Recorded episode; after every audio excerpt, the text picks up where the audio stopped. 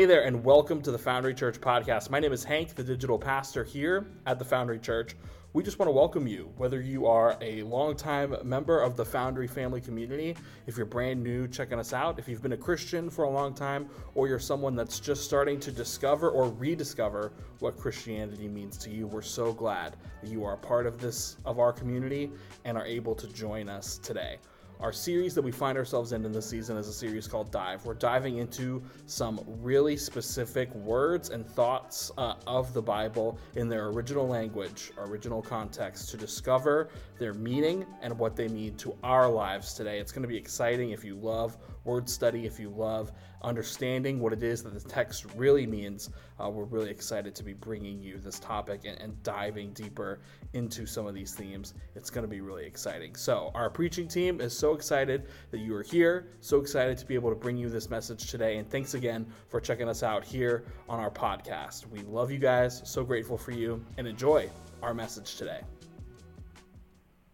Welcome. I am so very glad you're here, whether you're joining us in person or in the intrawebs. Thank you for being here. This is The Foundry. My name is Seth, and we are all about a better you and a better world. We are in the beginning of a brand new series that we're calling Dive. And what we're going to be doing is diving deep into some specific and particular words found within the scripture. We're starting in the Old Testament. We'll be a few weeks in there, and then we'll move into the New Testament and do some of those words as well. And so this whole series is based off of a if you're familiar with the Bible Project, if you know these guys, they do a lot of great stuff. We're going to watch a video here in a second, and that will kind of kick off this whole thing. It's about 3 minutes long, and I figured it'd save us all from me trying to tell you what they were going to say anyways, and they're more creative, and so we won't be bored, so it'll be better.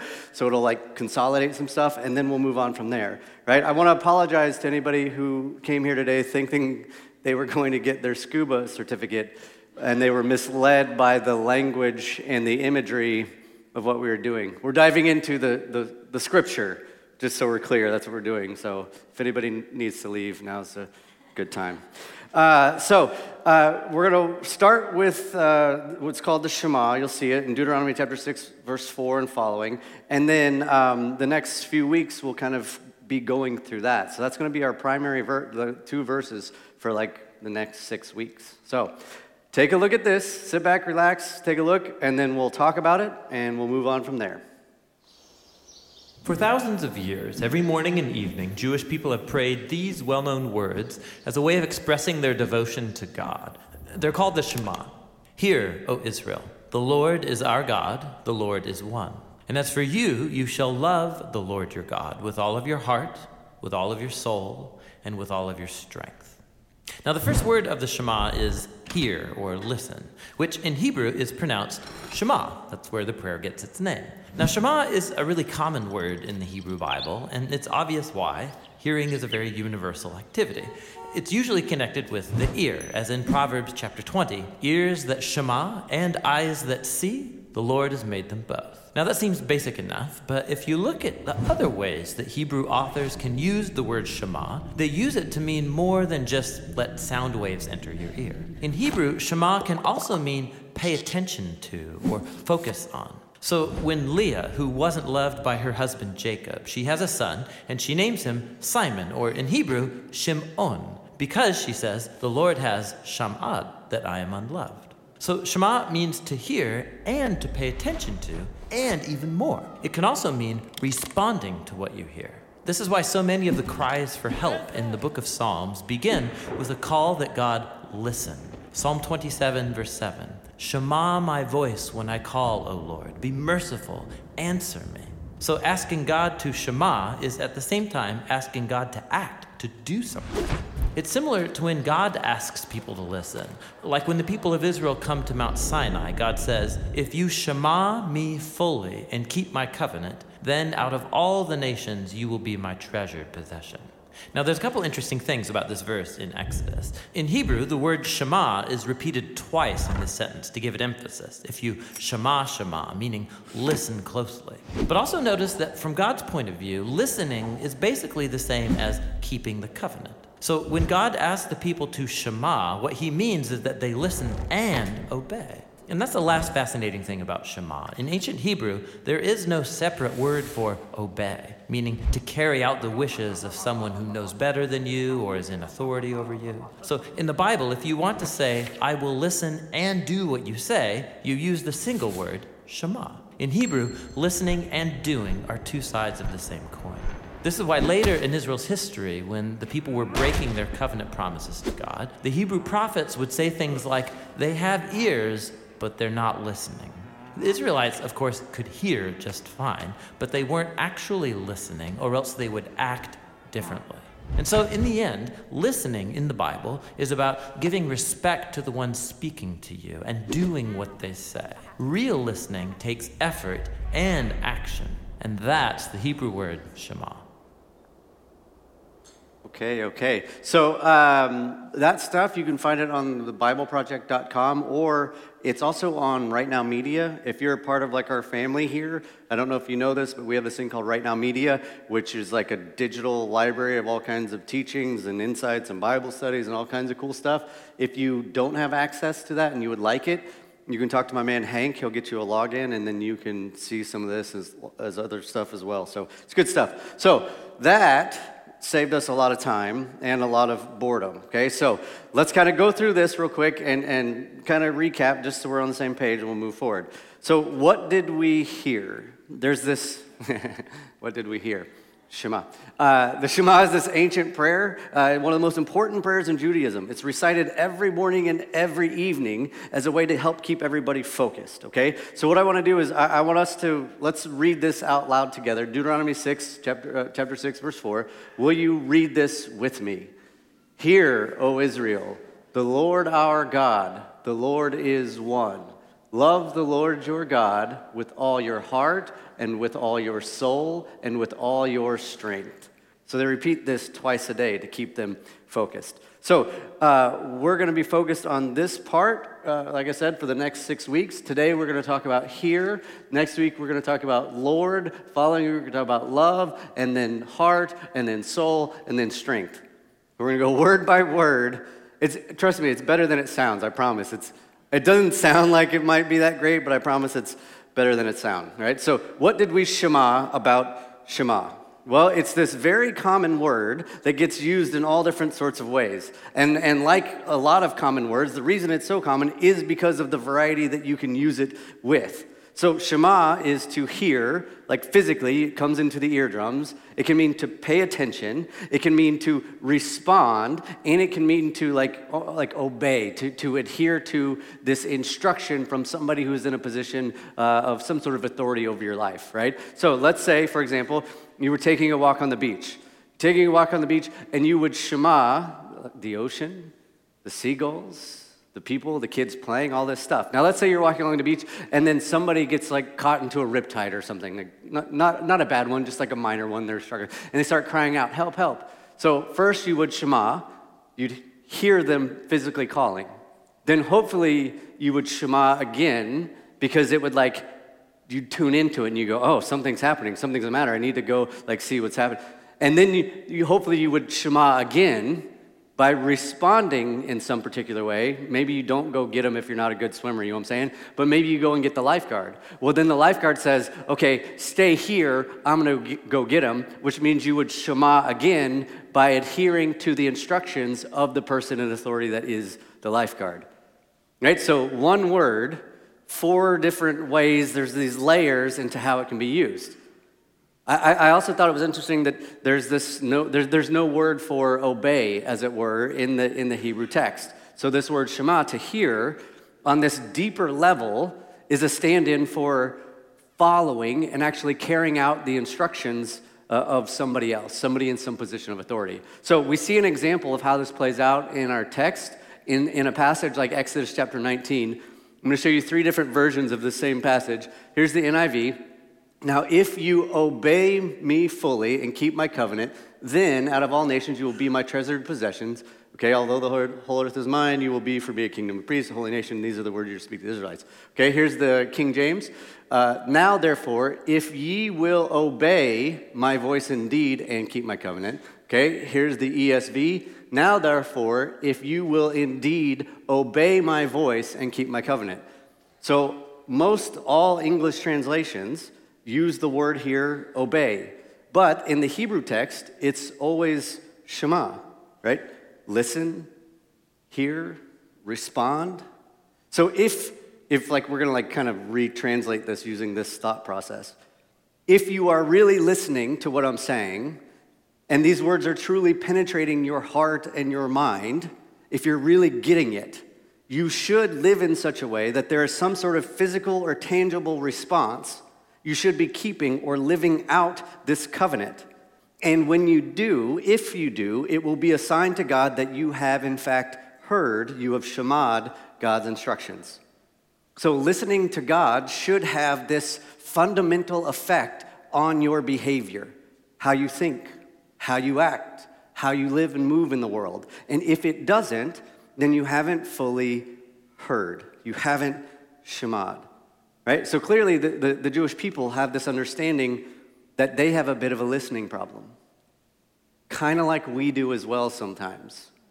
And so they develop this practice that is reciting this passage every morning and every evening. It serves as this continual reminder to put into practice the instructions of God, because we struggle with listening, with hearing, with obeying.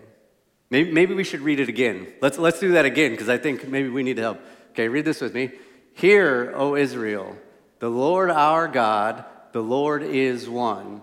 Love the Lord your God with all your heart and with all your soul and with all your strength. Very good. You guys are so good at this. Now, authors, theologian, and scholar Scott McKnight, in his book, The Jesus Creed, he talks about how the Shema shows up in the New Testament through like the teachings of Jesus, which, of course, like, yeah, makes sense, doesn't it? Because Jesus is Jewish. Jesus was a rabbi.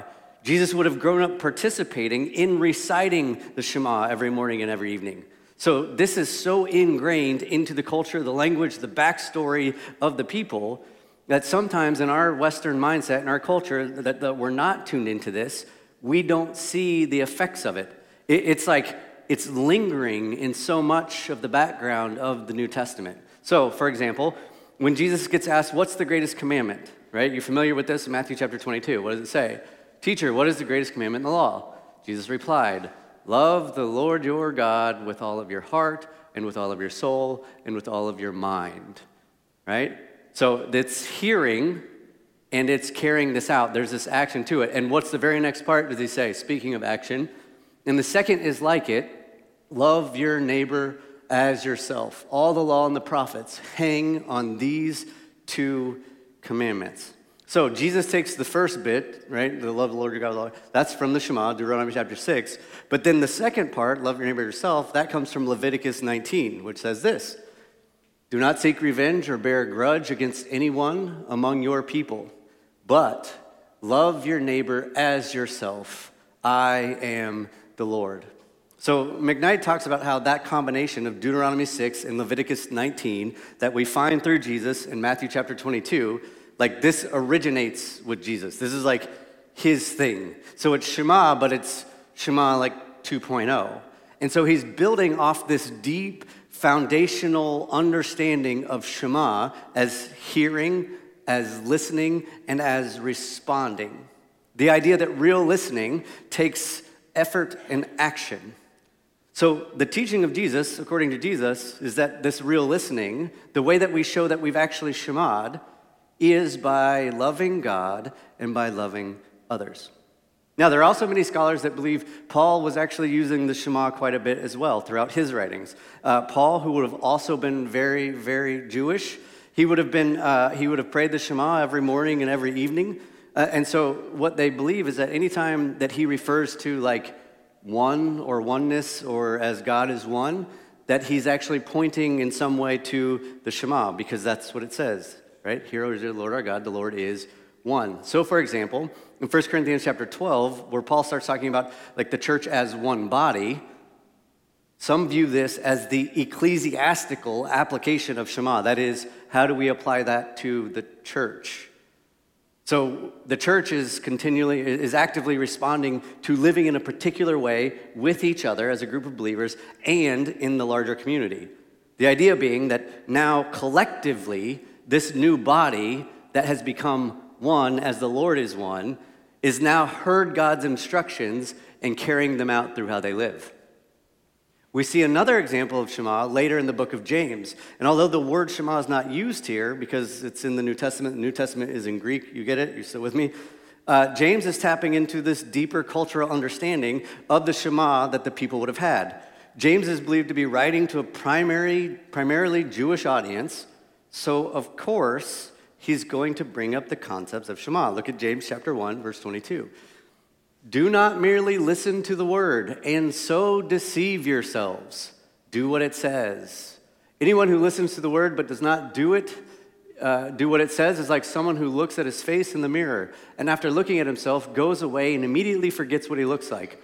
But whoever looks intently into the perfect law, that gives freedom. That's an interesting one, isn't it, by the way? Because I think sometimes we think the law doesn't bring that.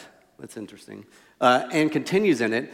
Not forgetting what they have heard, but doing it, they will be blessed in what they do. Right? So this is Shema. Don't just hear it and deceive yourselves.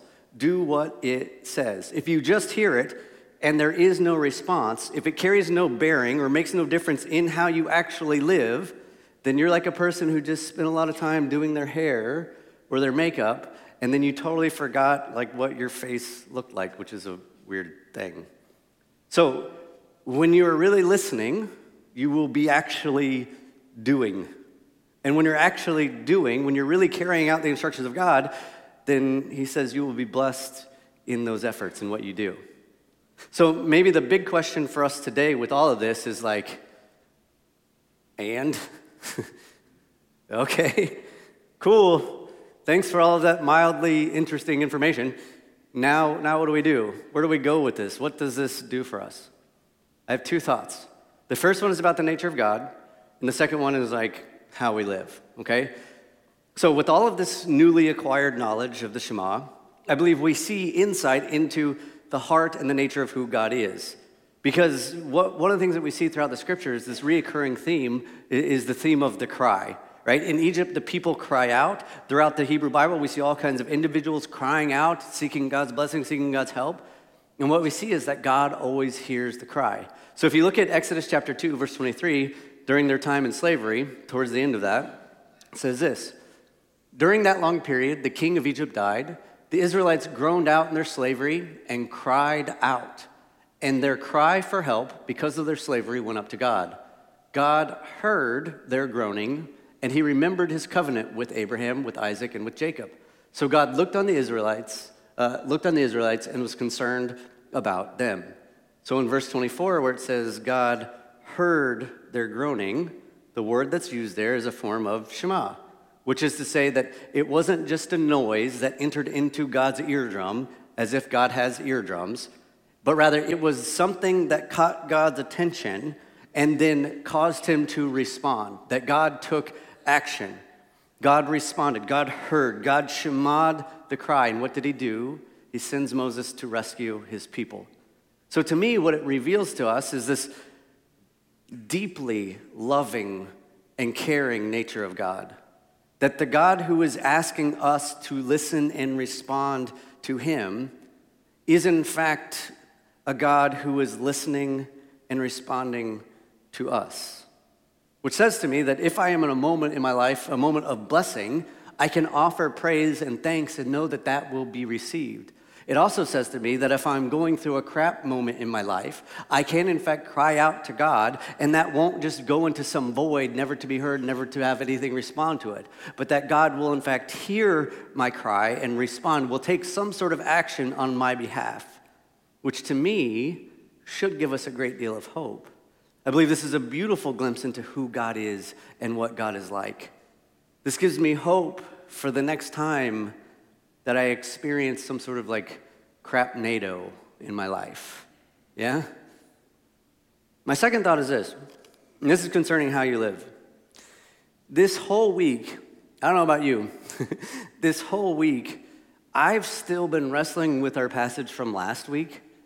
Has anyone still been carrying that with them? I hope it's been convicting, because it's been convicting for me. I've been wrestling with last week's sermon. So you guys show up for like an hour, and then you're like, yeah, that was good or bad, whatever, I'll see you later. I'm still carrying all this stuff, okay? Like this is like working. Hopefully it's working. I'm fighting it. But I feel like God is still trying to impress upon me something. So we talked about Luke chapter 6 and how ridiculously hard it was. Do you remember this? What does it say? Verse 27. But to you who are listening, I say, love your enemies, do good to those who hate you, bless those who curse you, and pray for those who mistreat you. Love your enemies, do good to those who hate you, bless those who curse you, pray for those who mistreat you. Have I really shemad? I don't even know if that's the proper usage of the word. Have I shemad this? Am I really listening in a way that it translates into something? Have I really heard this in a way that these words are truly penetrating my heart and my mind that will cause me to live differently, to live this out in some sort of physical or tangible response? Am I really taking these words in through my eyes and through my ears and allowing them to take up residence within my being and then allowing them to have this fundamental effect on my thoughts and my behavior towards others? And if I'm not hearing this in the way of the Shema, if I'm not hearing this or doing these things, then like, what's the point? What's the point? If I'm like, oh, that's a cute verse. Hey, love your enemies. Yeah, sure. Do good to those who hate. Yeah, that sounds like a good idea. Bless those who curse you. Yeah, why not? But then if I go out and I run into some sort of conflict in my life and I judge and I talk crap, and I hold a grudge, and I embrace bitterness, and I refuse to forgive, then I have not shemad. I have not heard. And if I'm not willing to do the hard thing, then what is the point? What did James say? Let's look at that verse again. Do not merely listen to the word and so deceive yourselves. Do not merely listen to the word and so deceive yourselves. Do what it says. But whoever looks intently into the perfect law that gives freedom and continues in it, not forgetting what they have heard, but doing it, they will be blessed in what they do. So if I'm not actually going to live out the teachings of Jesus, like it talks about in Luke 6, love your enemy, do good to those who hate you, bless those who curse you, pray for those who mistreat you. If I'm not actually going to do that, then why should I bother with any of the rest of it? If I'm not willing to do the hard work of the teachings of Jesus, for the sake of experiencing the fullness of life that Jesus has come to offer, for the sake of experiencing the freedom that he has come to offer, for the sake of experiencing a better me and a better world, then I might as well just do whatever it is I want and create my own personal hell on earth. If I'm not going to truly love my neighbor as myself, I have not heard. If I'm going to judge and condemn others, I have not heard. If I'm going to choose war over peace in my life, I have not heard. If I'm going to neglect my role as steward that God has given me over God's creation, I have not heard. If I'm going to live in the mindset of scarcity, I have not heard. If I'm continually allowing my pride and my ego to lead me and be my guide, I have not heard. Sometimes I think we're really good at making excuses. I know I am. We're all for the teachings of Jesus when it talks about like his love for us. And we're all for the teachings of Jesus when it talks about like nice things like help the poor, right? We like that because then we have an air of superiority over somebody, and actually makes us feel good because we're like better than them and they need our help and we're the Savior and the whole thing. We're all for the teachings of Jesus when it's like about the things that we believe that we are the right ones on whatever. But it seems like on like deeper, like really personal level things, sometimes we get kind of quick to make excuses, or we attempt to reframe certain teachings of Jesus so that what Jesus says about the difficult thing that he's asking us to do might not carry as much weight. Like when I think about, you know, there's been people that have come and gone from the church over the past several years. That's fine, I get it. There's all different kinds of reasons. There's like two ones that I think occur a lot. The first reason I think people leave here sometimes is because they have bad taste. Thank you. Look, I get I'm not for everybody. It's okay. I'm okay with it. I've learned to live with it. It's fine. The second thing is that sometimes I feel like we get too uncomfortable, and we'll do like a teaching of Jesus, and they will have not Shema'd it the way that we talked about it. They would have not heard it and incorporated it in their life because the teaching of Jesus is really hard, and then they get uncomfortable, and then they get upset, and then they're like, oh, I can't. I don't think this is right, I can't be here, I don't want to be a part of it, right? They get frustrated with the teaching of Jesus. Yeah, me too. It's really hard. And it gets even harder when, like, if you realize, like, some of the stuff that what you were handed isn't necessarily in line with maybe what Jesus was actually up to, like, then it gets really difficult. So I've noticed some people get frustrated with me, with Jesus. Speaking of getting frustrated, let's get uncomfortable for a second. That was all just a setup to get to this moment. Let's get uncomfortable for a second. Let's talk about some real issues here that like we need to be mindful of, okay? Let's do this one. Let's talk money and wealth. The reality is we live in a very affluent society.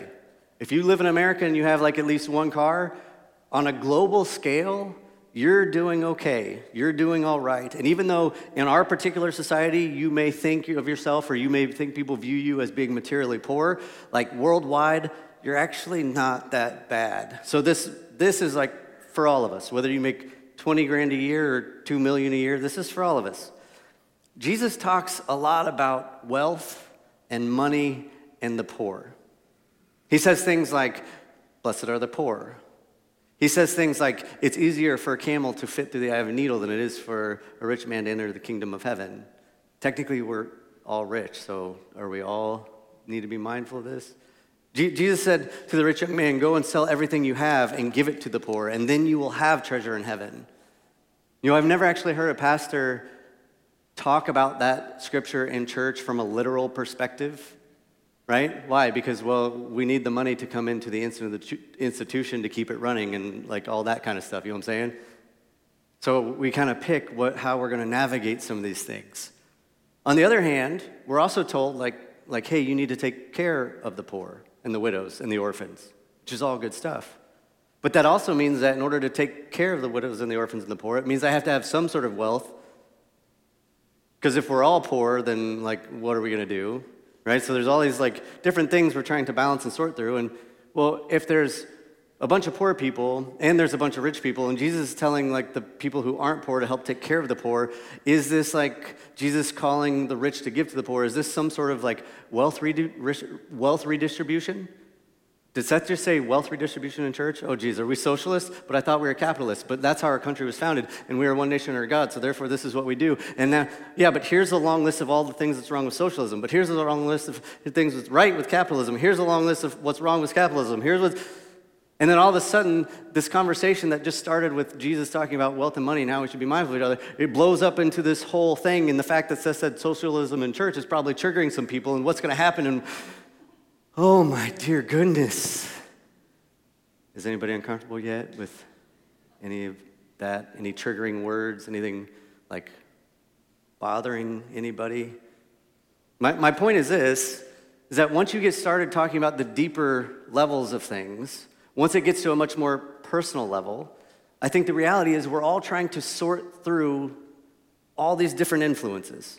There's all sorts of voices that are coming at us from all different directions. And the question is, whose voice are you actually listening to? Right? To whom will you Shema? To whom will you Shema in a way that you just hear it and it's just, you hear the noise? And to whose voice will you let have influence in the kind of life that you will live? To whose voice will I allow to have the authority in my life that I will Shema it, that I will live and obey in that particular way? Will I Shema the self? Will that be my guide? My personal thoughts and opinions and preferences? Will I Shema a particular political or economic system? Is that what I will use to be my guide for the direction of my life? Will I Shema the Lord my God? Whose voice will you Shema when it comes to these very deep-seated personal issues and opinions and thoughts and ideas about things that actually deeply affect your life? Let's do one more. This one's going to be worse. In the Hebrew Bible, there are many occasions where God raises up warriors to defend and protect and rescue his people. Right? There's a sense of like righteous judgment and justice. There's the sense of the divine warrior who goes into fight with sword and shield and takes over and we have to take over the land and destroy all the other nations because they are unholy and God is holy and we have to do this thing. But the Bible also says things like, live by the sword, die by the sword. But didn't Jesus tell like his disciples to go get swords like before they went into the garden? He did. I believe it was a joke. You should read it. It's quite humorous. Like they go get two swords. It's 12 disciples, two swords versus like the Roman army. Yeah, okay, because the swords are going to work. You have other places in the Bible where it says, even in that situation, where Peter actually has a sword and he attempts to defend Jesus. He attempts to stand his ground, trigger words, and what does Jesus say? Put the sword away. Put the sword down. Okay, so let's talk guns and gun violence and Second Amendment rights, because that should bring unity. I like that we can laugh. How far will the laughing go? So this past Tuesday, as you know, there was a mass shooting in Texas that took the lives of 22 people and injured 17 others. An absolute tragedy that should weigh heavy on our hearts and minds. 10 days before that, in Buffalo, New York, there was another shooting that took the lives of 10 and injured 3 innocent and unsuspecting people. This should weigh heavy on our hearts and minds. In the month of May in our country, there have been 24 recorded mass shootings that have resulted in the death of 48 people and the injury of 134 others. This should weigh heavy in our hearts and minds. Now, what happens normally is the moment that you say something like guns, especially in church, or you say gun laws, or you say the right to bear arms, you have at least three different camps of thought. You have the camp over here that says, guns are dumb, we should have no guns, let's get rid of all the guns. Then you have the people like here that say, no, the guns aren't the problem, the people are the problem, we just need better laws and better regulation. And then over here you have like the Second Amendment people that are like, you shall not infringe upon my rights here, and you can pry the gun from my cold dead fingers, right? So you have these three different kind of groups that are all like sorting through this issue. And then when you start talking about this gun issue, it actually moves the whole conversation to like a higher level beyond the guns. It moves into like the role of government and how much power the government should or shouldn't have and what they can and cannot tell us to do. And then all of a sudden you're talking about political systems and structures and on. It keeps growing until like you're in this much bigger space and you're arguing about stuff that you don't even remember what you're arguing about, but yeah, it's all for the benefit of somebody and something. And I think I don't know if you know this, but people seem to have really strong opinions about some of these issues. And then what happens is that before you know it, we get so adamant about defending our position on this whatever particular issue that we overlook or we neglect or we forget that this week there will be 22 families burying a loved one and trying to make some sort of sense out of something that seems so senseless. My point is here again that once you start getting into these deeper issues, these deeper levels of things, once it starts to get a bit personal, this stuff gets really, really difficult. And my guess is when I start using these words and this language, there's all kinds of thoughts about what should and shouldn't be. There's all kinds of thoughts about what is he actually advocating for or against. We're not sure. He's trying to keep it very vague. Hopefully that's worked. Whose side is he on? Hopefully I'm on the side of the Lord. We're all trying to sort through these difficult issues, these with different thoughts and different influences, and there's all sorts of voices coming at us from all these different directions, and the question is, whose voice am I ultimately going to listen to? To whom will I Shema? Who will I simply hear? And who will I Shema? That is, allowing that voice to have authority in my life that I will obey and live in line with. Will I Shema the self? Will that be my guide? My personal thoughts and preferences on these particular issues? Will I Shema a particular side or stance on the issue? Is that the thing that I will use to determine how I will live and what direction my life will go? Or will I Shema the Lord my God?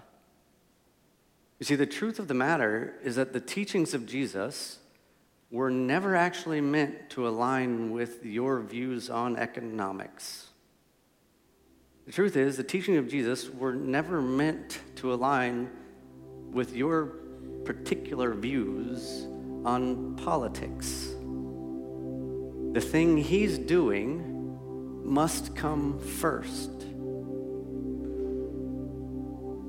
Jesus was executed as an enemy of the state because he was a threat to the government of the day. So what do we do when we come to a place of seeing or understanding, or maybe like trying to sort through and think through all this stuff, and we come to a place of realizing that maybe my personal beliefs and the stuff that Jesus teaches isn't in line with each other? Then what do we do? Because it's easy to say, I love the Lord my God with all my heart, soul, and strength, until there's these much larger, deeper rooted, very heavy weighing issues that we're sorting through for ourselves, for our family, for our country. I believe that we all truly want best for our world. It comes out in different expressions. I think we have to do better at working together to move forward. And the question for me in all of this is, who are we ultimately going to listen to? Whose voice will we Shema? As I think back on myself and my issue with Luke 6, love your enemy, do good to those who hate you, bless those who curse you, pray for those who mistreat you. If I'm not actually willing to Shema this, in a way that makes a difference in how I live, then what is the point? Or if I'm going to choose the self, or my politics, or my whatever opinions on these issues over the instructions of God, what's the point? Maybe this is the reason the Jewish people recite this prayer every morning and every evening. Maybe it's something that we need to adopt into our lives, that we need this continual, twice-a-day reminder of whose voice it is that we should, in fact, be listening to. Can we say that prayer, that Shema one more time together. Hear, O Israel, the Lord our God, the Lord is one. Love the Lord your God with all your heart and with all your soul and with all your strength. In all aspects of your life, to whom will you Shema?